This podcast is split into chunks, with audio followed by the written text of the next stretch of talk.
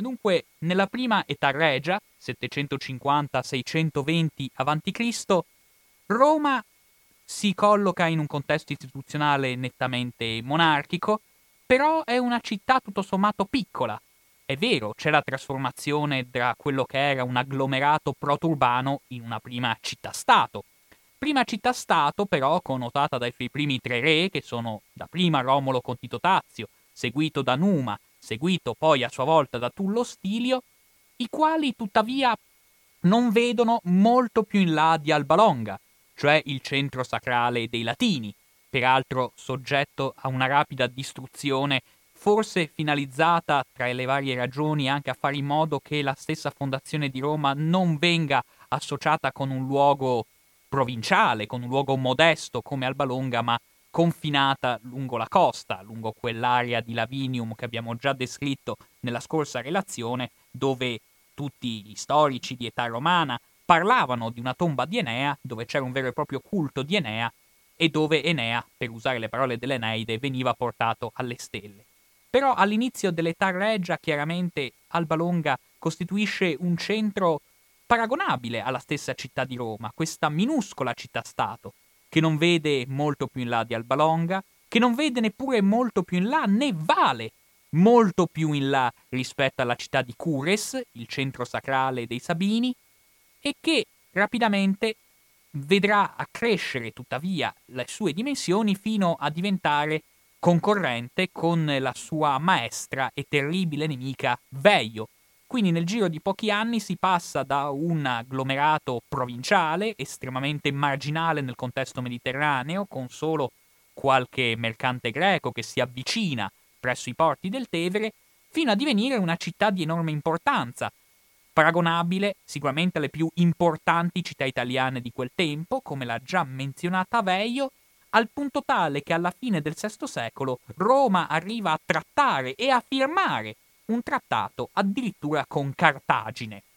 Capite bene quindi che con questo trattato già si capisce che Roma ha tutte le carte in regola per poter assurgere a un ruolo di potenza mondiale, in un contesto, quello della Roma verso la fine dell'età regia, che vede una sua sfera di influenza espandersi tra Corinto e Cartagine, che badate bene, non è una distanza territoriale minima come saremmo portati a pensare con i nostri criteri di oggi.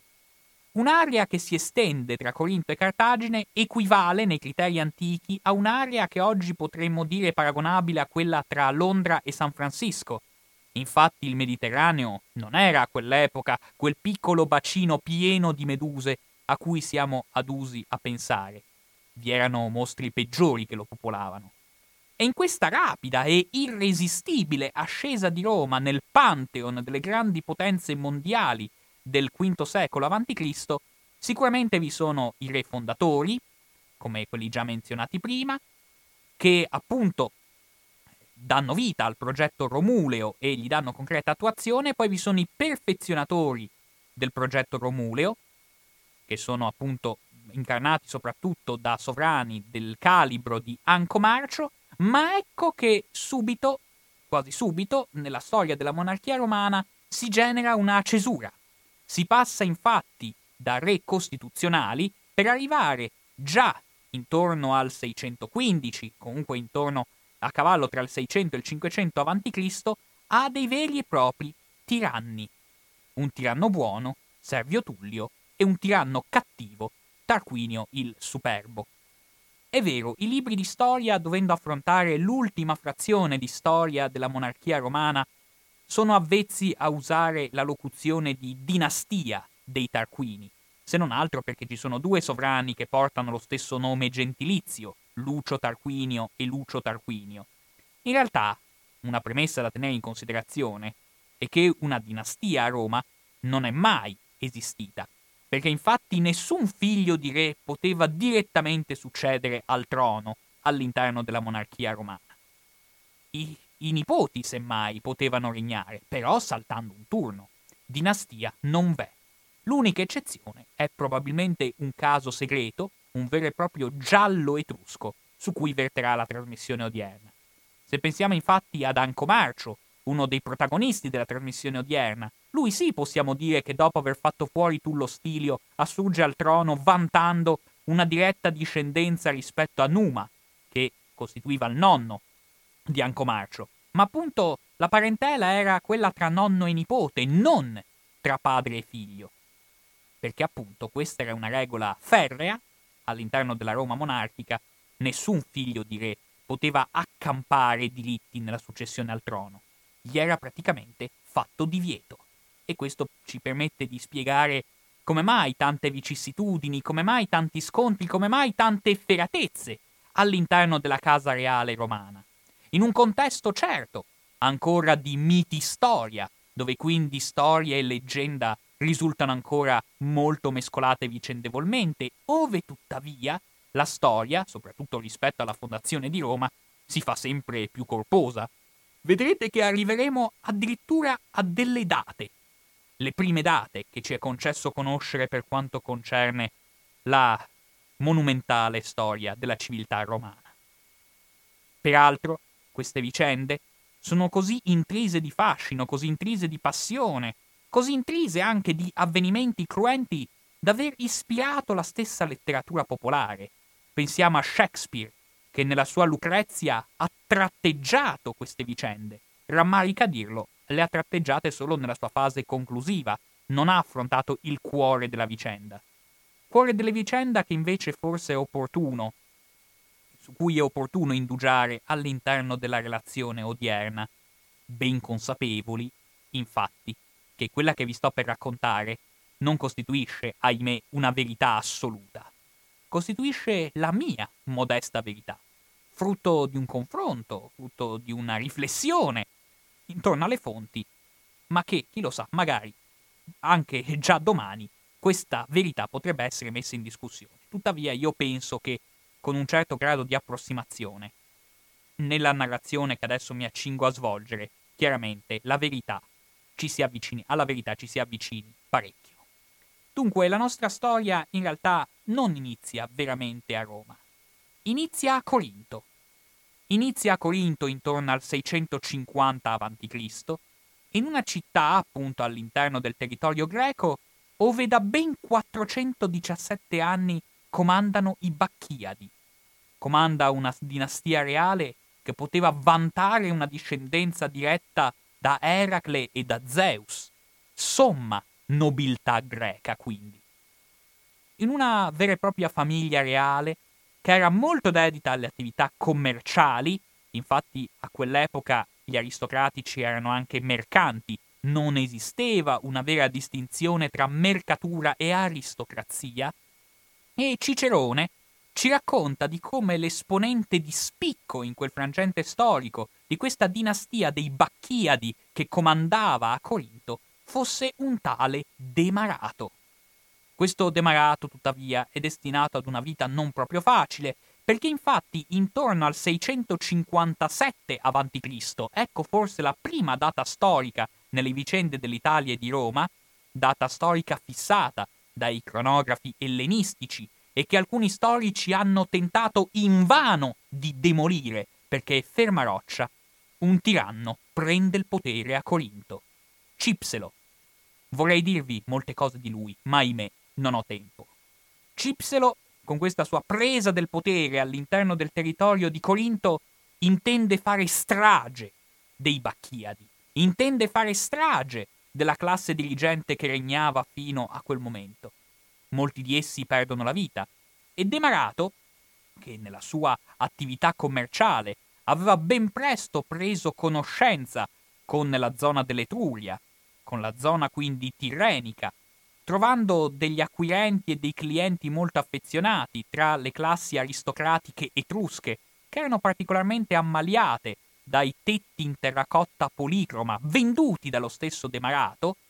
Evidentemente gli etruschi, soprattutto le classi aristocratiche, per quanto abituate a case di un certo livello, finora erano abituate ad avere eh, case in struttura capannicola, verrebbe da dire. Invece Demarato trova dei clienti affezionati proprio perché propone un avanzamento tecnologico con dei tetti fatti in terracotta che devono piacere enormemente agli etruschi.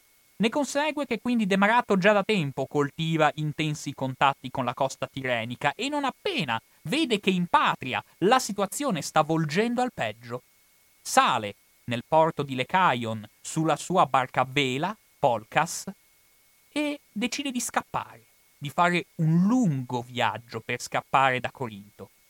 Si porta dietro ovviamente tecniche commerciali, tecnologie, si porta dietro idee, leggende, ma si porta dietro naturalmente anche un cospicuo tesoro.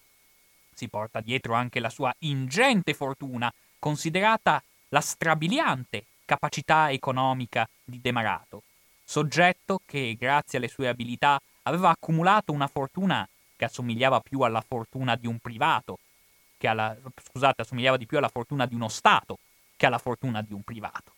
E quindi, a bordo di questa barca a vela, affronta un lungo viaggio di almeno un mese di tempo per raggiungere la costa etrusca, per raggiungere segnatamente l'amata Tarquinia. Un contesto un po' particolare rispetto alla prassi dei Bacchiadi, infatti altri membri della famiglia preferiranno avvicinarsi a Corfù, un viaggio più vicino. Invece lui compie un viaggio che sebbene adesso, quello tra Corinto e Tarquinia, richiede al massimo una settimana di tempo se si va in barca a vela, il buon Demarato decide di compiere un viaggio estremamente oneroso ed estremamente defaticante. Ma alla fine arriva a Tarquinia, dove la sua fortuna economica è destinata a fruttargli non poche conoscenze, non poche amicizie, non pochi giri di influenza, eppure tuttavia Demarato è destinato a non vedere una carriera illustre di fronte a sé. Abbandonata la madrepatria, infatti, e spodestato dal trono di Corinto, all'interno di Tarquinia Demarato si sente pur sempre un meteco, si sente pur sempre uno straniero, si sente pur sempre un immigrato, in buona sostanza. Un immigrato che ovviamente viene escluso dalla cittadinanza e pur, sua, pur nonostante la sua ingente fortuna, sposerà una donna sì nobile, ma povera, e avrà soltanto due figli, Arrunte e Lucumone, e vi anticipo già che Lucumone sarà Tarquinio Prisco. Il buon Demarato è destinato a passare a miglior vita in tempi abbastanza rapidi, purtroppo. La stessa cosa che tocca rapidamente a suo figlio Arrunte, che muore molto giovane. Ne consegue che l'intero patrimonio di famiglia, l'intero patrimonio anche di leggende, di miti, che questa famiglia aristocratica greca porta all'interno delle coste italiane viene integralmente ereditata dall'unico figlio rimasto, Lucumone, il quale però non si accontenta della condizione marginale a cui è sottoposto all'interno del territorio di Tarquinia. Egli infatti ha delle ambizioni molto più alte. Non a caso sposa una donna straordinaria, sposa una donna estremamente affascinante e al contempo enormemente terribile, donna di cui ho quasi paura a pronunciare il nome, Tanaquil, summoloconata, ci dice Livio, di altissima nobiltà, ricchissima, per cui la già ingente fortuna di famiglia si impingua. E Tanaquil e Lucumone, sempre più scontenti, che vivevano con sempre più dissapore la condizione di emarginati all'interno della città di Tarquinia, maturano il proposito di trasferirsi, ma non di tornare nella madrepatria di Corinto, bensì maturano l'idea in base a una voce, che evidentemente era una voce che circolava insistentemente nella zona dell'Etruria, in base a cui c'era una città sul Tevere che garantiva accesso alle alte cariche dirigenti a qualsiasi persona dimostrasse talento. Una città che tutti chiamavano col nome di Roma aperta ai talenti, che garantiva la cittadinanza a chiunque avesse dimostrato capacità e voglia di intraprendere, o perduta meritocrazia, verrebbe da dire ai giorni odierni. E quindi, spinti e ammaliati dalla prospettiva di poter accedere non solo alla cittadinanza romana, ma anche a tutti gli onores laccanti, cosa fanno Lucumone e sua moglie Tanaquil? Afferrano un carro da Far West, questi Carpenta, e si avvicinano a Roma. Compiono questo viaggio da Tarquinio a Roma attraversano il ponte Sublicio, passano davanti al santuario di Vesta, raggiungono il Gianicolo e siamo intorno al 630 a.C., raggiungono rapidamente la casa del re. Come già accennato prima, in questo frangente, all'interno del trono di Roma, siede Anco Marcio, re molto importante, nipote di Numa, come già detto, sebbene, lo specifico ancora una volta, per i re romani non si può mai parlare di vera e propria dinastia. Anco Marcio è un re che sta in quel frangente storico conquistando la zona verso il mare, ha espugnato due centri abitati, ha afferrato le saline, che costituivano delle vere e proprie miniere d'oro per l'epoca, considerata l'estrema importanza del commercio del sale, era stata appena fondata la protocolonia di Ostia e ne consegue quindi che Anco Marcio in quel frangente storico aveva tutta l'intenzione di spostare il proprio baricentro della neonata città-stato di Roma verso il mare. E in questo spostamento verso il mare, chiaramente Anco Marcio vede iniettarsi dentro di sé le influenze che gli arrivano dal mare.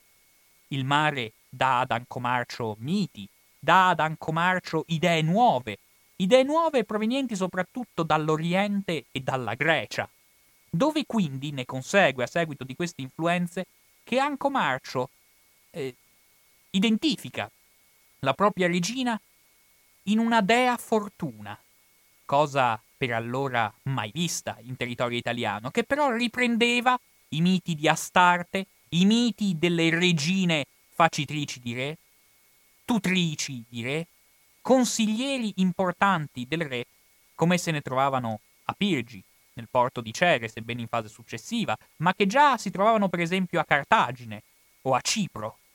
Quindi Anco Marcio è profondamente ammaliato dalle culture che gli possono arrivare dai contatti col mare e potete intuire il suo entusiasmo quando si trova davanti a sé la cultura e i mezzi, soprattutto, del cosmopolita Lucumone appena arrivato a Roma. Ovviamente, come ci dice Polibio, il re accoglie immediatamente in casa questo straniero di così nobile ascendente. Lo fa diventare suo consigliere, lo rende nobile, facendolo entrare nella cavalleria e anzi rapidamente nominandolo comandante della cavalleria. E soprattutto, cosa tra le cose più importanti, gli fa assumere la cittadinanza romana. Non a caso, a partire da questo nome, Lucumone cambia identità e si fa chiamare Lucio Tarquinio, Prisco, tra parentesi. Chiaramente a incentivare questi rapporti vi era il fatto che all'interno della stessa casa reale era stato insediato, era stato installato un tetto in terracotta come quelli che la famiglia di Lucumone, che suo padre Demarato commerciava da una vita per tradizione familiare e quindi in un contesto in cui comunque le strutture architettoniche risentono molto di questa influenza corinzia, compreso il ponte funzionale per le conquiste militari, è del tutto evidente che anche Marcio vuole tenersi stretto questo Lucumone, questo Tarquinio, questo uomo che sempre più spesso viene chiamato Tarquinio. E questo Tarquinio, oltretutto, come coronamento del suo successo, riceve anche il titolo di tutore ufficiale dei figli del re. Non perché gli potessero direttamente succedere sul trono, mai un figlio poteva succedere al padre, ma saltando una generazione non si sa mai. E chiaramente con questi riti di designazione è del tutto evidente un'altra cosa, del tutto dirompente rispetto alla tradizione romana della monarchia romana sino a quel momento, ovvero sia il re sta designando di fatto il suo successore. Mai una cosa del genere era avvenuto fino a quel momento. I tempi vanno veramente cambiando. Peraltro, Tarquinio Prisco, sì, sebbene accolto all'interno della casa reale, si vede destinatario di nuovi palazzi, di palazzi che fanno da corredo a dei lotti edificabili che il re concede ovviamente a Tarquinio Prisco, a questo magnate che garantisce con la sua fortuna e con i suoi mezzi lo stesso successo militare delle imprese di Ancomarcio, finanziandolo in maniera ampia e generosa.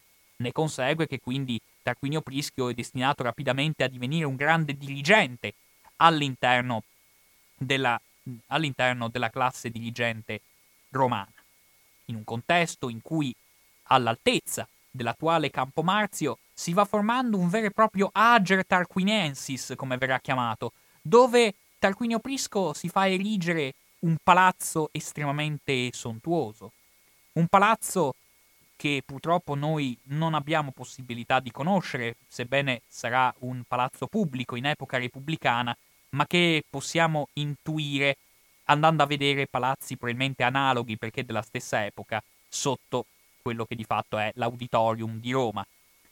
E quindi un contesto in cui, peraltro, Tarquinio Prisco fa sentire tutta la sua origine greca e, non volendo sfigurare di fronte ad Ancomarcio, assimila anche lui la propria moglie Tanaquil ad un altro essere sovrannaturale, a Calarenzia, la madre dei Lari, degli Advali, l'allevatrice di Romolo e Remo, nel frattempo trasformata in nobilissima prostituta. In un contesto in cui è del tutto evidente che Tarquinio Prisco è destinato a raggiungere i massimi livelli dell'aristocrazia romana e non a caso, quando nel 614 a.C. muore Tarquinio Prisco, ovviamente, scusate, muore Ancomarcio, è del tutto evidente che Tarquinio Prisco ne è il naturale successore. E però per diventare re, non essendoci una dinastia, occorreva comunque rispettare un iter molto particolare e complesso. Infatti la successione del re doveva essere anzitutto proposta dal Senato, poi sottoposta al vaglio del popolo romano che doveva riunirsi in comizio per fornire la propria approvazione, a cui seguiva un successivo avallo, un successivo riconoscimento del Senato, il tutto coronato, atto estremamente importante nella prima monarchia romana, dagli auguri, dal volo degli uccelli favorevoli, da quella che appariva come la benedizione degli dei, e segnatamente la benedizione di Giove, in un contesto in cui i presagi, soprattutto di ordine naturale, hanno ancora enorme rilevanza. Si pensi solo che quando Tarquinio Prisco, o per meglio dire Lucumone, era giunto a Roma, sua moglie Tanaquil, che come già detto era di famiglia nobilissima, quindi istruita adeguatamente, fine conoscitrice delle tecniche di augurio e fine conoscitrice dei culti, destinata infatti a sposare comunque nobili, magistrati e sovrani e sacerdoti, quando vede un'aquila che si poggia sul capo di Lucumone, gli prende il cappello, lo porta in alto e poi lascia, lo lascia ricadere sulla testa di suo marito, Tanaquil ha sempre ritenuto durante la sua vita che quello fosse un presagio difficile da eludere, un presagio che lasciava chiaramente intendere che suo marito un giorno sarebbe diventato re, cosa che puntualmente avviene. Non prima però che Tarquinio Prisco, pur di garantirsi questa posizione, acquisisca comunque una sua rete di influenza, spenda denaro, si costruisca una fazione, si procacci una fazione. Tempi nuovi, verrebbe da dire, dato che fino a quel momento mai si era visto un intrigo politico di quella portata. E una volta raggiunto il trono, Tarquinio Prisco, per prima cosa, cambia residenza reale. La vecchia residenza di Ancomarcio non viene ritenuta più all'altezza del sovrano. Ma lì dentro, ovviamente, in, dentro quella casa, che comunque era una casa estremamente illustre, lì dentro viene confinato, verrebbe da dire, comunque una figura di estremo rilievo, un re augure, un sommo sacerdote, un esperto di auguri che ce la dice lunga su un'altra imponente trasformazione che sta avvenendo in seno alla monarchia romana. Se fino a quel momento, infatti, i re romani erano re auguri, erano re sacerdoti, esperti di cose divine, da quel momento in poi Tarquinio Prisco lascia chiaramente intendere che lui intende occuparsi esclusivamente di questioni politiche e di questioni militari. Avendo garantito il successo militare del suo predecessore, lui ovviamente non vuole essere da meno e la religione evidentemente non fa per lui. infatti non a caso in qualche modo confina i culti sacrali tradizionali di Marte e Hobbes e li appunto confina in un sacello dedicato alla dea Fortuna che si colloca tuttavia al di fuori del proprio nucleo abitativo. Elemento significativo, la religione viene quasi estirpata dalla cultura dei monarchi romani da questo momento in avanti. Chiaramente Tarquinio Prisco la prima cosa da tenere a mente nella sua nobile e nella sua dirompente attività di governo vi sono le conquiste militari.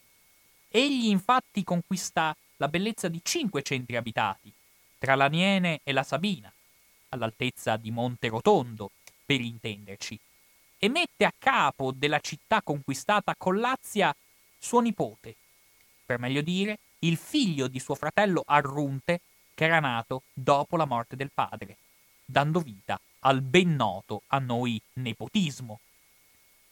Oltretutto, Tarquinio Prisco risulta anche estremamente attivo nel promuovere una strana figura, un comandante militare, un magister equitum et populi, quindi comandante della cavalleria e comandante dell'esercito, dalle origini molto misteriose, che è lui il facitore, che è lui il responsabile, l'artefice di questi dirompenti successi militari e che sarà destinato a una carriera molto particolare, su cui sarà ovviamente necessario indugiare fra qualche istante. Ma è molto interessante di come Tarquinio Prisco, nella sua opera, ebbene, voglia dare una netta impronta alla stessa città di Roma. Egli infatti fa maestose opere pubbliche, dedica, si dedica per esempio alle bonifiche, la Valle Murgia viene bonificata, il Foro Boario viene bonificato, consentendo in tal modo di erigere il Circo Massimo. Per quale ragione? Se non altro per dar vita a quei giochi di Ispia cari appunto ai Bacchiadi, cioè alla sua famiglia reale di Corinto, la cui impronta greca è ben visibile all'interno di questi giochi, dato che è del tutto evidente che quando alla prima meta viene messa un'ara destinata a Conso, è del tutto evidente il richiamo a Poseidone e alla prima meta di Poseidone presente all'interno del territorio corinzio. Quindi vedete come da questi piccoli segnali iniziano le traduzioni degli dei, iniziano le traduzioni dei politeismi, da greco a romano, il che se vogliamo è anche un po' il vantaggio dei politeismi, che trovi sempre un equivalente dall'altra parte. Questa traduzione che non a caso inizia riceve comunque un importante impulso proprio all'epoca di Tarquinio Prisco. Tarquinio Prisco, che nella sua megalomania, verrebbe da dire, non si accontenta delle prerogative regie che fino a quel momento vigevano all'interno del territorio romano. E lo vediamo proprio nelle sue maestose opere pubbliche, se non altro. Dal momento che nello stesso Circo Massimo fissa appunto lungo i, lungo i viali principali case, taverne, portici. Dà vita alle cloache. La cloaca massima la vediamo già in opera in questo frangente, dimostrando in maniera sbalorditiva di come la raffinata tecnologia delle volte fosse già conosciuta nel VI secolo a.C. Ed è chiaro che quindi occorrono per la stessa costruzione del circo massimo, occorrono sedili di legno, fori, il tutto diviso in tre tribù e trenta curie, perché questa è ancora la costituzione di Romolo dirigente, e a giudicare dalle tombe delle dighe di Tarquinio, sotto i banchi si accoppiavano gli omosessuali. Vediamo dunque un re che vuole veramente dare una sua impronta netta alla stessa fisionomia della città. Infatti, noi questi aspetti li vediamo in maniera nitida se pensiamo alla nuova processione trionfale che Tarquinio inaugura, perché infatti nel circondare il Palatino, il colle caro a Romolo, costeggiando le mura romule, che sebbene in via di restauro comunque erano molto importanti nella, nella vita civile di, della Roma dell'epoca, ebbene noi vediamo che viene modificata la processione trionfale perché evitando il delabro, spesso paludoso, viene creato sull'altura del Campidoglio, che era un colle aguzzo, un'area piatta, finalizzata a dar vita a un vero e proprio culto di Giove, Giove ottimo massimo, ma massimo per i latini. Vedete quindi una evidente egemonia di Roma sul contesto circostante, che Tarquinio intende far ben valere, peraltro mediante l'alleanza con 15 centri latini. Questo culto, rivolto a Zeus, rivolto a Giove, fa capire nitidamente di come Tarquinio, con questa sua processione che lo vede salire su questo colle, intende accreditarsi come un vero e proprio Eracle che si rivolge a suo padre Zeus. Zeus ed Eracle che, non a caso, venivano considerati da tutti i capostipiti della genealogia che poi porta ai Bacchiadi e conseguentemente a Tarquinio Prisco. Vediamo che c'è quindi in corso un'importante fase di eroizzazione e anche di deificazione, verrebbe da dire, della figura regia. In un contesto in cui peraltro vengono, chiamate, vengono chiamati da Veio scultori come Vulca, a cui si chiede, nell'attesa di poter erigere un tempio, sempre sul colle aguzzo del Campidoglio, che si voleva spianare, un tempio probabilmente che sentiva i riflessi dell'influenza orientale tanto che lo si voleva fare di dimensioni enormi, di 54 x 60 metri, tempio che verrà successivamente ultimato dai successori di Tarquinio Prisco. Ciò nonostante Tarquinio Prisco riesce comunque a ordinare le statue che attualmente, per meglio dire, che attualmente si troverebbero sul Quirinale, statue appunto finalizzate a dar vita a quell'area che i romani per lungo tempo identificheranno come il Capitolium Vetus, e che, oltretutto, ce la dicono lunga anche su altre statue che Tarquinio Prisco intende erigere per sancire una propria egemonia e per sancire un nuovo corso all'interno del regno di Roma. Anche statue di Eracle vengono commissionate non a caso in questo periodo. Ma noi vediamo di come Tarquinio Prisco, oltre a tutti questi rifacimenti all'interno del territorio romano, si caratterizza per una frenetica attività riformistica, verrebbe da dire. Tarquinio infatti si dedica anche alle riforme e, come si sa, quando si inizia a fare le riforme, i guai sono sempre in vista. Tarquinio Prisco infatti modifica la composizione del Consiglio Regio, che passa da 200 a 300 membri, e oltretutto raddoppia la cavalleria, che passa da 600 a 1200 individui chiaramente il tutto a favore della sua, della sua fazione.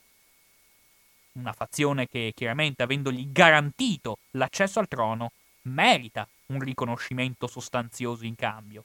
E lui procede, Tarquinio Prisco, con questa nomina che superando appunto le gentes di origine romulea, crea una nuova classe dirigente, dovendosi scontrare chiaramente con i difensori dell'aristocrazia tradizionale e retriva, in primis si distingue come grande ideologo del gruppo avverso a queste riforme, l'augure Attanavio, che Tarquinio Prisco riesce, non dico a sconfiggere, ma in qualche modo la spunta di fronte a questo avversario, ma non riesce in realtà a fare molto altro.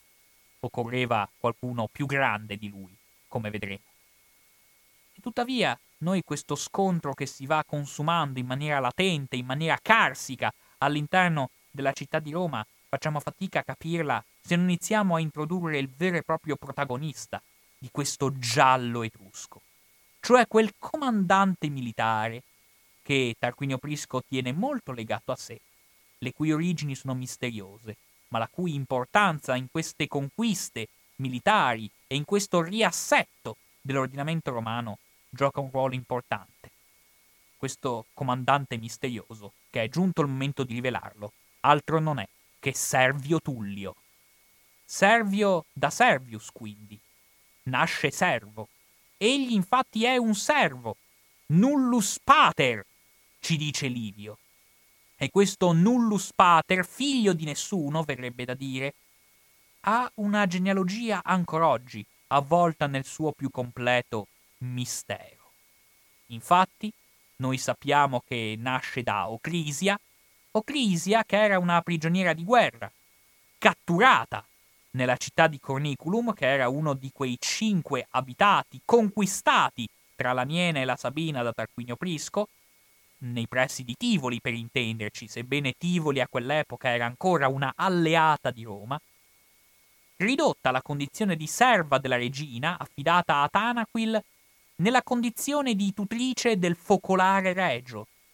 E proprio all'interno di quel focolare regio, all'interno di quella famiglia reale, di quella casa reale, che verrà prima fecondato e poi partorito, il Servus, che appunto acquisirà anche rapidamente il nome inventato di Tullus, che darà adito peraltro all'idea, per me del tutto improbabile, secondo cui Tullus sarebbe stato figlio di un re morto a, Cur- a Corniculum, il che costituisce evidentemente un patetico tentativo di attribuire una genealogia nobile, una genealogia prestigiosa, un'ascendenza di calibro a quello che pur sempre era un bastardiello e nulla di più. Infatti, Servus, già il nome stesso ci dice che nasce servo. Tullus è un nome che verrà affibbiato successivamente, peraltro inventato ma plausibile, in quanto proveniente dalla regione di Tivoli. Ebbene, per spiegare la nascita di questo comandante misterioso, viene messa rapidamente in circolo, in maniera, verrebbe da dire, ad arte, da parte della stessa Casa Reale di Roma, una strana storia, secondo cui un giorno questa serva Oclisia, dedita alla protezione del focolare regio, a un certo punto avrebbe visto formarsi tra ceneri e faville un fallo. Accorsa preoccupata da Tanaquil, Tanaquil dice chiaramente a Oclisia di non preoccuparsi, che si tratta di un prodigio, e quindi, dopo averle fatto indossare la toga nuziale, la fa chiudere all'interno di una stanza, una stanza dove quindi questo fallo arriva a fecondare Oclisia, arriva a possederla, dando quindi origine a questo Servus. Servus che quindi avrebbe origini sovrannaturali, grazie a questo fallo igneo che altro non sarebbe che l'emblema comunque dell'are familiare domestico dei Tarquini, un figlio della luce, un figlio della salvezza, come viene subito identificato. E chiaramente, a detta di Tanaquil, vista questa origine sovrannaturale, chi altri se non lui potrà salvare il re e la famiglia reale? Peraltro, un giorno questo miracolo sembrerebbe ripetersi, dal momento che ormai fanciullo, questo Servio si vedrà circondato il capo da una corona di fuoco. Ed ecco quindi ripetersi questo miracolo, che lascia Tanaquil ancora una volta persuasa che è lui, l'uomo a cui occorre affidare le sorti del regno per non disperdere e dilapidare l'eredità del marito Tarquinio Prisco. Vi è da dire, però, che questa versione di un'origine divina, verrebbe da dire, di Servio Tullio si scontrava con, il, con la voce popolare. Infatti, tra il volgo circolava un'altra versione della nascita di Servio Tullio, versione che a me pare francamente assai più verosimile, peraltro accreditata da Cicerone, che non è l'ultimo arrivato. Eppure chissà perché gli storici si sono sempre ampiamente fregati di questa, di questa asserzione ciceroniana. Perché infatti, secondo quest'altra versione, a fecondare Oclisia non sarebbe stato il fallo igneo del focolare domestico dei Tarquini, ma sarebbe stato il fallo di carne del re. E quindi, co- eh, appunto, questa madre, questa serva, dedita alla protezione del focolare regio, questa Oclisia, sarebbe stata una concubina del re, cosa peraltro per allora normalissima. E quindi questo ragazzo altro non sarebbe che figlio di un re, che figlio del re Tarquinio Prisco. Questa, il che è una voce che mi sembra assolutamente verosimile, rammarica che ancora oggi faccia fatica ad essere riconosciuta. Perché se fosse vera, come io penso sia vera, cambierebbe le carte in tavola nelle stesse regole dinastiche all'interno della monarchia romana, dal momento che Servio Tullio sarebbe, se così fosse, l'unico figlio di re che è riuscito ad accedere al trono. Cosa mai avvenuta né prima né dopo. Un vero e proprio unicum, l'unico reale segmento dinastico all'interno della casa reale romana, non esistendo altri elementi analoghi. Quindi Servio Tullio chiaramente cresce all'interno della corte del re, viene educato dal re in persona, che gli dedica tutto l'affetto che può donare a questo giovane. E però a questo punto in realtà inizia un altro mistero, non più legato alla nascita ma alla giovinezza di questo Servio Tullio. Giovinezza avvolta anch'essa in un mistero ancora più nebuloso. Se teniamo in considerazione che di questa giovinezza le cronache ufficiali, le fonti letterarie scelgono un singolare silenzio, un deliberato silenzio, visto che probabilmente il giovane Servio ha una gioventù non esattamente entusiasmante per un così importante re. Poteva essere anche motivo di imbarazzo per gli storici che affrontavano la vita di un così glorioso re come sarà destinato ad essere Servio Tullio. Uomo che lui ovviamente rivendica con orgoglio, di veder scorrere nelle proprie vene il sangue regale, il sangue regale di Corniculum, il sangue greco di Tarquinio, il sangue greco, scusate, di Corinto, ma anche il sangue latino di Tarquinia. È del tutto evidente, quindi, di come nessuno meglio di lui è destinato ad una folgorante carriera all'interno di Roma. Sebbene Servio Tullio vi è da dire, lui ci ha sempre tenuto in modo particolare soprattutto al suo sangue plebeo, alle sue origini plebee. Non a caso è sempre stato molto amato dal popolo e odiato dall'aristocrazia. E vedremo quante lotte furibonde sortirà l'ostilità della vecchia aristocrazia tradizionale nei riguardi di Servio Tullio, questo figlio di nessuno, che però millantava origini sovrannaturali e che in molti probabilmente sapevano essere figlio di un re, per quanto la cosa ovviamente ufficialmente non si poteva confessare, altrimenti la successione al trono non era consentita. Ebbene, quindi della giovinezza di questo Servio Tullio, se noi riusciamo a intuire e riusciamo a interpretare qualcosa, lo dobbiamo in realtà a dei testi etruschi, a dei testi etruschi che comunque circolavano a Roma, tant'è vero che sono usati come fonti da due etruscologi estremamente rilevanti. Dapprima dall'erudito di età augustea Verrio Flacco, grande etruscologo, e al contempo da niente poco di meno che l'imperatore Claudio, il quale, in un discorso tenuto al Senato nel 48 d.C.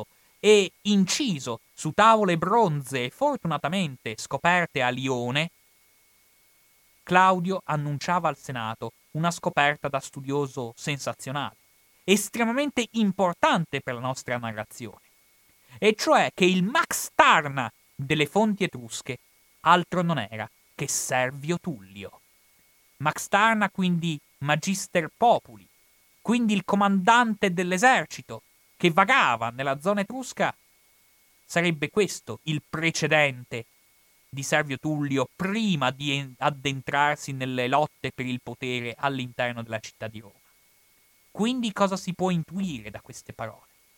Che in realtà il giovane Servio ha una gioventù non proprio lusinghiera dal punto di vista della condotta morale, perché infatti noi possiamo intuire non solo da queste due fonti, ma anche da una fonte sensazionale, quasi miracolosa verrebbe da dire, cioè da tre affreschi presenti all'interno della tomba François di Vulgi, dove noi vediamo uno scontro bestiale che si consuma negli ultimi anni di Servio Tullio, pardon, negli ultimi anni di Tarquinio Prisco, intorno al 578 a.C., dove vediamo due figure della famiglia reale in pieno scontro. Vediamo questo Max Tarna, che noi quindi abbiamo capito essere Servio Tullio, e, sorpresa colossale, un Gneo Tarquinio, mai nominato nelle fonti letterarie, completamente sconosciuto, e che chiaramente doveva appartenere alla famiglia reale. Ma non poteva essere un fratello di Tarquinio Prisco, dal momento che era noto che aveva un unico fratello. Non poteva che essere un figlio. E grazie a questo affresco scoperto peraltro in maniera quasi miracolosa dagli archeologi soltanto nel 1857, possiamo capire quali lotte per il potere, quali intrighi si siano consumati, di, su cui la storiografia ufficiale romana ha sempre preferito stendere un velo pietoso. Possiamo infatti, grazie a questi, a questi tratti che ci vengono restituiti dall'affresco della tomba François, capire di come il giovane Gneo Tarquinio, evidentemente figlio di Tarquinio Prisco, doveva essere una figura inquieta, come erano stati i figli di Tullo Stivio, e come saranno, e lo vedremo a breve, molto inquieti i figli di Ancomarcio. Per quanto riguarda la giovinezza di Servio Tullio, quindi tracciate le fonti principali a cui attingiamo, noi possiamo capire anzitutto di come intorno al 630 a.C., cioè al momento in cui Lucumone, il futuro Tarquinio Prisco, si trasferisce a Tarquinia, dalla madrepatria a Corinto, in quel contesto sta prendendo piede all'interno del territorio etrusco la tecnica militare greca della falange. E Tarquinio Prisco, da buon uomo che amava considerarsi alla page, manda il proprio figlio segreto, Servio Tullio, dal suo amico Cele Videnna per imparare questa tecnica militare. Ne consegue che sappiamo quindi che questo giovane apostrofato come Max Tarma non è altro che un comes fidelissimus, come ci dice Servio Tullio, di questo dux di una banda armata privata. In un contesto di azioni belliche e di imprese, probabilmente non proprio commendevoli, per quello che è destinato comunque a diventare un grande re. Gli storici ovviamente hanno subito rilevato la contraddizione, ma come può essere al contempo questo comes fidelissimus il magister equitum et populi che caratterizza le attività belliche all'interno del territorio romano? Come può essere nel contempo questo servo fidato di una banda armata privata, lo stesso comandante della cavalleria e comandante dell'esercito, così attivo nelle conquiste militari di Tarquinio Prisco?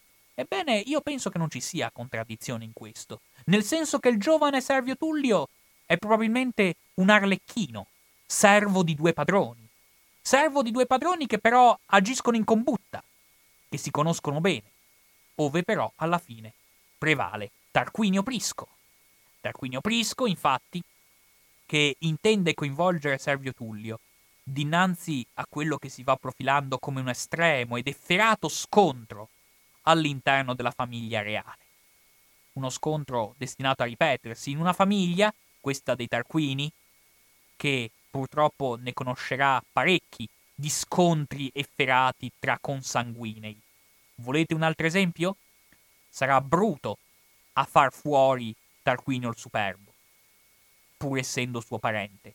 Quindi capite bene che tra membri della stessa gens spesso è guerra e analogamente negli ultimi anni di regno di Tarquinio Prisco lo scontro, come ci rivela lo stesso affresco della tomba François di Vulgi, è parecchio cruento, dal momento che in molti temono, sono terrorizzati all'idea che questo Servio Tullio possa assurgere al titolo di sovrano. Sono terrorizzati all'idea che questo servo, che questo figlio di nessuno, che questo democratico, potremmo dir così, dato il suo feeling col popolo romano possa assurgere a posizioni apicali all'interno della monarchia romana. E quindi si ingaggia una battaglia, una battaglia efferata, in cui appunto è del tutto evidente che questa fazione avversaria, che ha come suo ideologo Attanavio, questo augure, è del tutto evidente che vuole far fuori Tarquinio Prisco, che vuole uccidere il re. Uccidere Servio, infatti, non sarebbe servita a nulla. A parte che era opportuna la morte del re perché si generasse un interregno ove far valere le proprie pulsioni. E poi vi è da dire che se si fosse ucciso Servio Tullio, questo avrebbe esposto la fazione avversaria al re al rischio di vendette da parte di Tarquinio Prisco. Quindi sarebbe stata una scelta stupida, una mossa stupida, però gli storici hanno detto che stupida è la tradizione. Tuttavia io preferisco vedere più logica appunto nell'idea che questo gruppo avverso al re mirasse a pugnalare direttamente il sovrano. Ed è a questo punto, quindi, che si verifica un fatto eclatante, cioè scompare, ma in modo letterale, scompare l'ideologo del gruppo avverso al re. Scompare Attanavio, infatti, e di questa misteriosa scomparsa di cui ci parlano le fonti, le fonti letterarie, vengono accusati, forse non a caso, Servio Tullio e Tarquinio Prisco. E quindi Tarquinio Prisco viene considerato indegno di ricoprire il suo ruolo di re. Sta per perdere evidentemente il trono, forse addirittura lo ha già perso, ma lui, come incredibile sgarbo ai marci e come atto da un lato provocatorio, ma dall'altro estremamente abile, dà sua figlia in sposa a Servio Tullio. Definitiva designazione di Servio Tullio come suo successore al trono. Chiaramente i discendenti di Ancomarcio, che comandavano appunto la fazione avversa al re, risultano furibondi. Sono loro che rivendicano il diritto di dover succedere sul trono. Ne consegue che quindi si scatena una vera e propria guerra civile, con questa fazione ostile al re che ingaggia mercenari etruschi.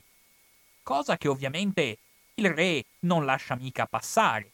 E anzi, pur probabilmente avendo già perso il trono, ingaggia anch'egli mercenari etruschi. Ingaggia Celevidenna, un suo amico, si potrebbe dire, della zona etrusca. Insieme con il fratello Aulo, peraltro. Insieme con il loro esercito, reduce dopo alterne vicende. Viene ingaggiato altretutto questo Magister Fidelissimus, che sappiamo essere Servio Tullio, insieme ad un altro compagno, conterraneo probabilmente di Servio Tullio, dato che proveniva anch'egli dalla zona di Tivoli, Marcus Camillius. Arrivano i nostri e occupano il Celio, anzi è il Celio che prende il nome da Cele Videnna. Però lo scontro avviene a valle.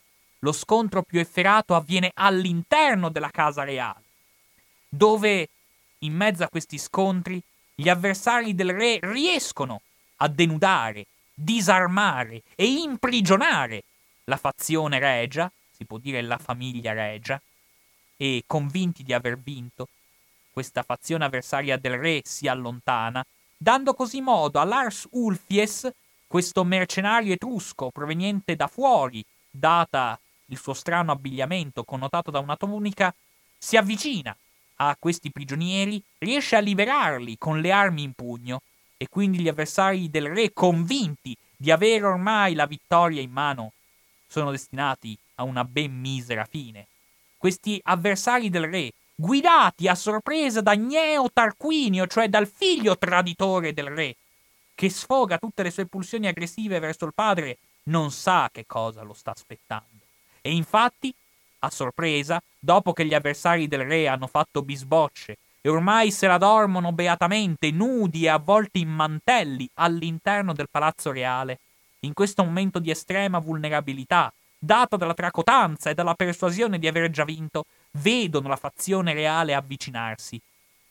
Fazione reale che ha insani propositi di vendetta che si concretizzano in una vera e propria strage dell'intera fazione avversa al re. Questa fazione avversa al re viene uccisa a colpi di spada, uno dietro l'altro. Peraltro perde la vita anche Gneo, il figlio del re, il cui corpo, si può intuire, la certezza non abbiamo, viene fatto sparire, come era stato fatto sparire Attanavio, di cui le fonti ci parlano. Invece le fonti scelgono di tacere anche la sparizione del cadavere di Gneo, probabilmente considerata troppo imbarazzante nei trascorsi di Servio Tullio e Tarquinio Prisco. La fazione del re, anche qui, forse crede di averla vinta, in realtà è ancora, nelle, è ancora nei paraggi, è ancora nelle immediate vicinanze uno sgherro della fazione avversa al re che non si è rassegnato e dopo aver raggiunto la stanza del re con un'ascia trafigge il suo corpo. Il, corpo. il corpo del re viene fracassato a colpi d'ascia. Ne consegue quindi che la fazione opposta al re sembrerebbe aver vinto. Ed hanno vinto, se non fosse stata per l'astuta, colta e terribile Tanaquil, la vera e propria fortuna di Tarquinio e Servio Tullio, la quale, forte della sua intelligenza e del suo prestigio, sbarra immediatamente la porta, eh, chiama delle guardie, si dedica ovviamente a raggiungere la, la stanza dove il re ormai morente e completamente intriso di sangue è, viene avvicinato dalla regina che nello stesso tempo si dedica con estrema frenesia a chiamare Servio Tullio e le dice, quando ancora il sovrano è ancora in vita, sebbene sta esalando i suoi ultimi respiri, Servio, tuo è il regno! Facitrice di re quindi come una starte, come le altre regine tipiche del, della regione di Cipro, di Cartagine e di altre zone greche. Servio Tullio allora esce immediatamente da casa. Ne ha saputa una grossa. Si avvicina immediatamente al Campidoglio, forte di questa notizia, sapendo che la regina sta facendo il possibile per comunicare al mondo che in realtà il re è ancora vivo, è ancora lucido, e sebbene morente ha fatto in tempo a nominare Servio Tullio reggente, e quindi Servio Tullio in fretta e furia si va avvicinando al Campidoglio, dove Aulo Vibenna, comes non fidelissimus, come ci viene definito da Livio, si sta autoproclamando re, il poveretto. E, dinanzi a una situazione del genere, Servio Tullio, in compagnia di Cele Videnna, lo fa fuori, come ci dice Arnobio. È il terzo cadavere eccellente di questo giallo. Dopodiché Servio Tullio definitivamente si proclama re su diretta designazione del sovrano morente, esilia completamente i marci, li espropria e blandisce il popolo, pagando i debiti dei più poveri. Con che cosa? Col tesoro dei Tarquini, naturalmente. Poi, a un certo punto, si odono lamenti funebri provenire dalla casa reale. È evidente che ormai Tarquinio Prisco è morto. E però Servio Tullio ha avuto la sua vittoria, nel senso che ormai è diventato re a tutti gli effetti. Ma non solo è diventato re. Sembra essere diventato a un certo punto magister populi, il che potremmo dire non soltanto re, ma vero e proprio dittatore di Roma. Magister populi infatti vuol dire dittatore. Di fatto diventa un cipselo, per paradosso, essendo lui probabilmente anche un Bacchiade. Quindi il figlio segreto del re, con questo passato non proprio entusiasmante, finalmente è riuscito a ottenere il suo scopo. E giunto a questo punto, ha di fronte a sé la strada spianata per attuare i suoi meravigliosi e giganteschi progetti regi. Egli infatti si sente un novello Rom e tutte le sue riforme si richiameranno esplicitamente a quelle di Romolo.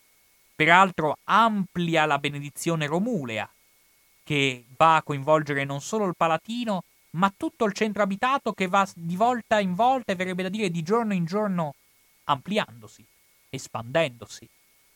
È chiaro che Servio Tullio, questo uomo cresciuto in ambito militare, vuole avvocare a sé tutti gli dei che gli è possibile. E non a caso, in questa stessa casa dove si sono consumati questi atti violenti possiamo solo intuire che questa casa fosse mal ridotta a seguito di tali efferati scontri, e quindi si premurerà di restaurarla come un'antica casa d'atrio di Roma. Una casa d'atrio a cui Servio Tullio farà accompagnare altre case. Altre case, per esempio, come quella di cui risulta protagonista una leggenda fatta circolare apposta da Servio Tullio per richiamarsi al suo predecessore Ancomarcio, perché infatti anche Servio Tullio riprende la, eh, riprende la leggendaria commistione con una dea, la stessa dea Fortuna di Ancomarcio, lasciando trapelare l'idea che questa dea Fortuna sarebbe la stessa moglie di Servio Tullio, dato che si sarebbe introdotta tramite una finestrella sulla porta del suo nuovo palazzo reale, la porta Fenestella, e si sarebbe introdotta nel talamo reale. Quindi è evidente di come Servio Tullio intende far valere ancora di più la propria voce. Non a caso si fa costruire addirittura altri palazzi reali, di cui il più importante si colloca sulla cima del Colle Oppio, a cui fanno da contorno nuovi templi. I templi sicuramente di Fortuna e Mater Mottuta, che sarebbero i corrispettivi divini di Tanaquil e Ocrisia, cioè la donna attiva e la donna madre. Ed è sempre in questo contesto che noi possiamo capire comunque le influenze greche che va assumendo la monarchia romana, dal momento che in uno di questi frontoni, di cui ne troviamo peraltro analoghi all'interno di Corfù, noi possiamo vedere che appare una Gorgone con il figlio Pegaso, il mito di Corinto più caro ai Bacchiadi. Ne consegue, alla luce di tutto ciò, che Servio Tullio intende veramente essere un re che lascia un'impronta. In questi palazzi, dalla pianta a croce, così tipici del VI secolo, che in qualche modo non dico che sono conservati ancora oggi, ma che hanno avuto enorme influenza nella storia di Roma, dal momento che altre case come quelle reali ne sono state costruite in quel frangente, probabilmente dedicate agli uomini della fazione di Servio Tullio, lungo la via sacra, grazie peraltro alla bonifica, grazie peraltro al fatto che il fiume che costeggiava la via sacra viene colmata proprio in quel periodo, e sfruttando insomma questa capacità di Servio Tullio di voler dar vita ad una città sempre più maestosa, si capisce che anche le statue iniziano a essere più presenti all'interno della città. La stessa statua della fortuna, presente nel sacello immediatamente antistante la sua più importante casa reale sul Colle Oppio, vedrà avvolta a sé un mantello regale, conservato come una reliquia, verrebbe da dire, fino all'epoca di Tiberio, ove dalle fonti risultava ancora conservato e non ancora mangiato dalle tarme. Quindi fa costruire, peraltro, dato che si sente un nuovo Romolo, Servio Tullio fa costruire un nuovo asilum romuleo non più sul Palatino ma sul Campidoglio, per legare a sé il culto della Sacra Diana, in modo da poter legare ancora di più, peraltro, romani e latini, ormai tuttavia sempre di più so- sotto la ferrea egemonia dispotica di Roma. E dunque in questo contesto, che chiaramente Servio Tullio non vuole essere da meno neppure nell'ambito delle riforme che intende adottare all'interno del suo regno. Egli infatti, dopo aver esteso la benedizione, intende oltretutto raddoppiare l'esercito. L'esercito romuleo passa quindi da da appunto da 3.000 a 6.000 uomini. E quindi, un, è quindi una cosa assolutamente determinante per le sorti della monarchia romana. In una, di, in una fase di sempre più progressivo accentramento delle funzioni regie in capo a Servio Tullio. Servio Tullio, questo sovrano amato dal popolo, è destinato tuttavia, con l'andare degli anni, a vedere intorno a sé dei soggetti che sono sempre più disposti a tutto, pur di assurgere al sempre più ambito e sempre più potente trono di Roma. Per questi personaggi ovviamente spicca Tarquinio il Superbo, il nipote di Tarquinio Prisco, figlio di Gneo, l'uomo che Servio Tullio probabilmente aveva ucciso con le sue stesse mani, il quale, se non altro per vendetta, non fa altro che bramare per un'intera esistenza il momento giusto in cui potrà succedere e strappare il trono dalle mani di Servio Tullio. Il che ovviamente avviene con una certa rapidità. Dal momento in cui, per esempio, arrivati al momento in cui ormai Servio Tullio è anziano, al, al momento in cui, in un giorno in cui si deve riunire il Senato romano all'interno della curia ostilia, Tarquinio il Superbo, vestito da re e convocati autonomamente questi senatori, intende rivendicare il proprio pieno diritto ad assurgere sul trono, data la sua regale ascendenza, data la sua dinastia. È a questo punto che riesce a intervenire il pur anziano Servio Tullio, ricordando con la poca voce che gli è rimasta che a Roma non è il re che sancisce il suo successore, ma è il popolo che sancisce chi deve essere re. Ma ormai questo Servio Tullio non lo ascolta più nessuno. Un Servio Tullio disperato, che pur di proteggere l'integrità della Costituzione romulea, che lui pure ha cercato di modificare. Ebbene, cerca di strappare Tarquinio il Superbo dal trono, ma ormai non ha più le forze per farlo. Pur mettendoci tutti, tutta la forza muscolare che si trova in corpo, non riesce a fare molto altro. Questo uomo, Servio Tullio, che a quanto ci dice Livio, intendeva superare la monarchia romana. Lui che da novello Romolo non voleva essere inferiore a lui, essendo peraltro anch'egli figlio di un dio, a sua detta, e provando a modificare la situazione. Peraltro cercando di chiudere la serie dei re, proprio per non essere inferiore a Romolo ed essere ricordato come lui, ebbene, aveva anticipato i caratteri di quella che si può definire come libera res pubblica, ampliando chiaramente gli organi collegiali e lasciando trapelare l'idea che non deve essere più un uomo solo a regnare all'interno del territorio di Roma. E forse proprio questo sancisce l'emersione di Tarquinio il Superbo, che è talmente accanito all'idea di voler succedere all'ormai anziano Servio Tullio che afferra lo stesso Servio Tullio per la cintola, lo trascina al di fuori della curia ostilia e, dato che c'era una lunga scalinata al suo ingresso, lo prende e lo scaraventa al di sotto della scalinata. Il re anziano precipita, sfracellandosi, ferendosi, ma non muore. È gravemente ferito, ormai anziano, completamente solo, e tenta un ultimo disperato tentativo di fuga. Tenta una fuga verso la casa sul Colle Oppio, che ahimè non riuscirà mai a raggiungere. Ma la strada che compie noi la conosciamo perché ci viene raccontata.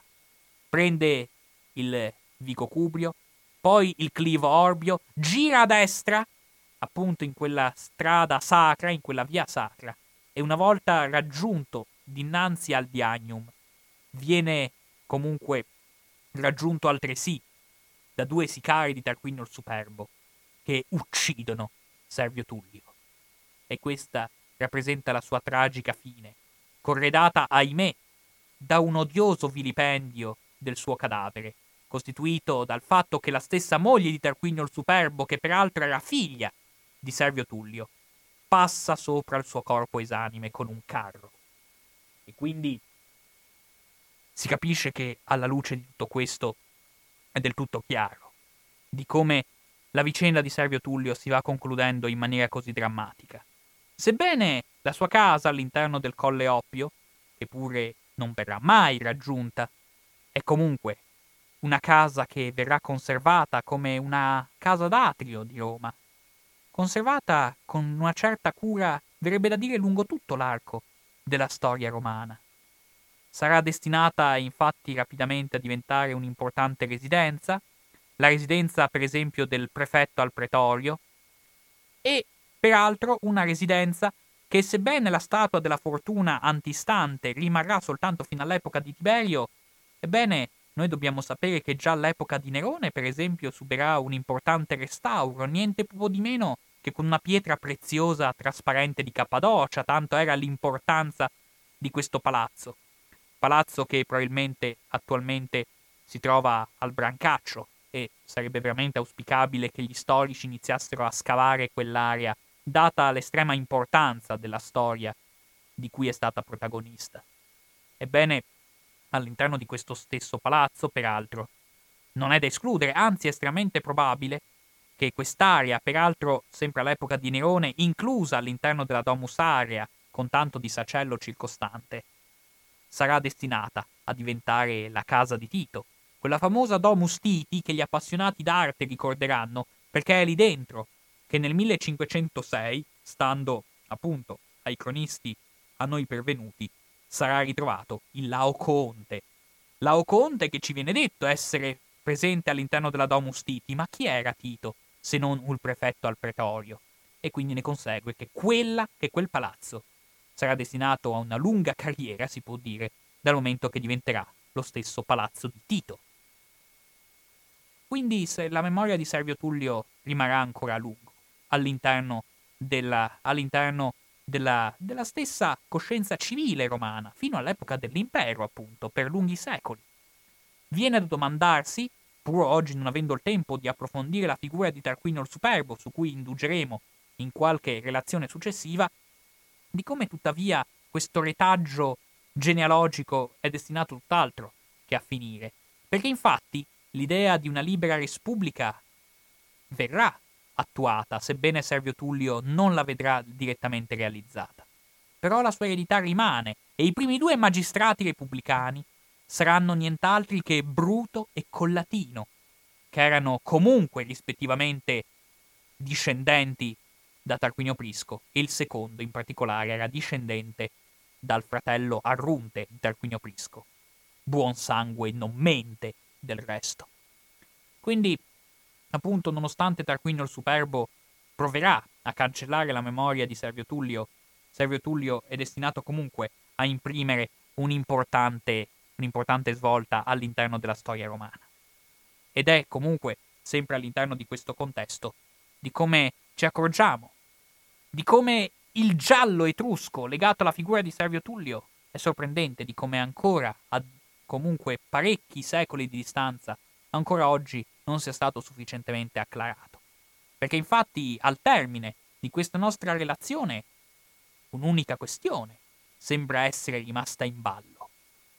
Come mai, ancora oggi all'interno dei libri di testo, vediamo che Tarquinio il Superbo viene considerato il figlio e non il nipote di Tarquinio Prisco? Il che non può essere.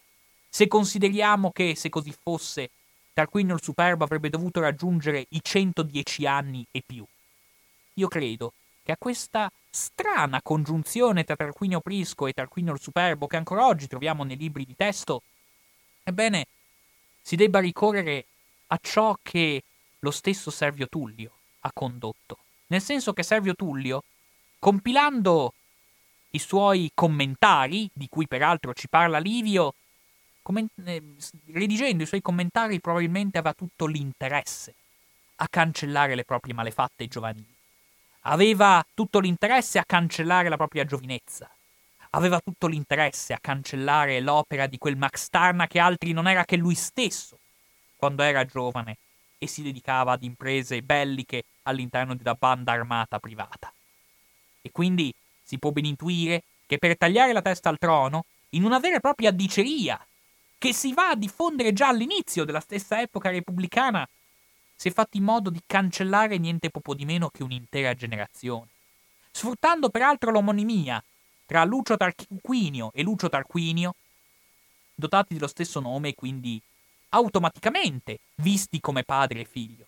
Ma così non poteva essere, perché c'era una generazione in mezzo.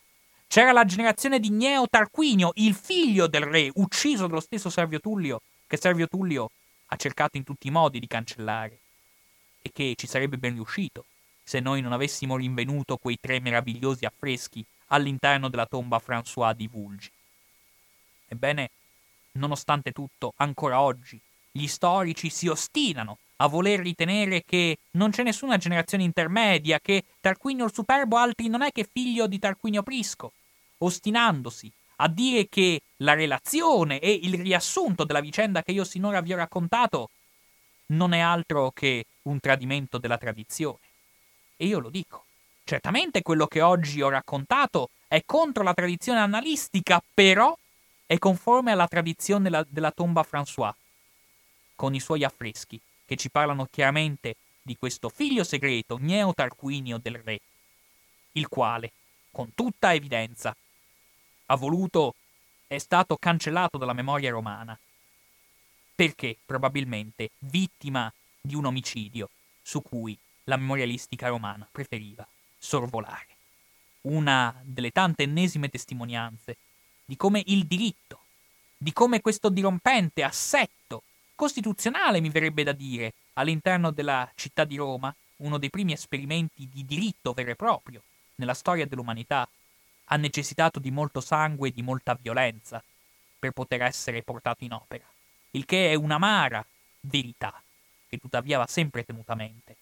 I nuovi ordinamenti si impongono sempre, purtroppo, con la violenza. L'abbiamo visto anche nel Medioevo, quando i feudatari hanno, hanno in qualche modo scalciato quelle che erano appunto le prerogative regie. E lo vediamo appunto anche nella storia di Roma, in un contesto in cui è del tutto evidente, alla luce sia di quanto vi è stato raccontato nella scorsa relazione, sia all'interno di quanto vi è stato raccontato nella relazione odierna, che l'eredità di Roma, a livello giuridico, non può essere confinata esclusivamente al pur dirompente ius. È uscito un bel libro di Aldo Schiavone di recente, Ius, edito dall'Einaudi, di cui mi permetto di consigliare la lettura. Ma all'interno di un assetto che è un potere pubblico costituzionale, inedito e difficilmente eguagliato a livello storico. Eppure tutto questo, come vedete, è nato ed è sorto all'interno di un contesto purtroppo violento, in cui questa nuova egemonia greca finirà sempre più per grecizzare stessi, gli stessi miti e le stesse leggende all'interno del territorio romano. Un territorio romano la cui origine fatta risalire a Romolo e Remo, che abbiamo raccontato l'altra volta, in omaggio alla tradizione dei gemelli, come i gemelli erano stati Ilari, i quali però erano andati d'amore e d'accordo prima che arrivassero i fratelli coltelli di Romolo e Remo, verrà rapidamente quasi vista in maniera snobistica come leggenda modesta e provinciale, di fronte alla ben più nobile e di fronte alla ben più prestigiosa tradizione ellenica che si voleva trapiantare in territorio etrusco e in territorio laziale, con tutte le conseguenze dirompenti del caso. Grazie. Bene, io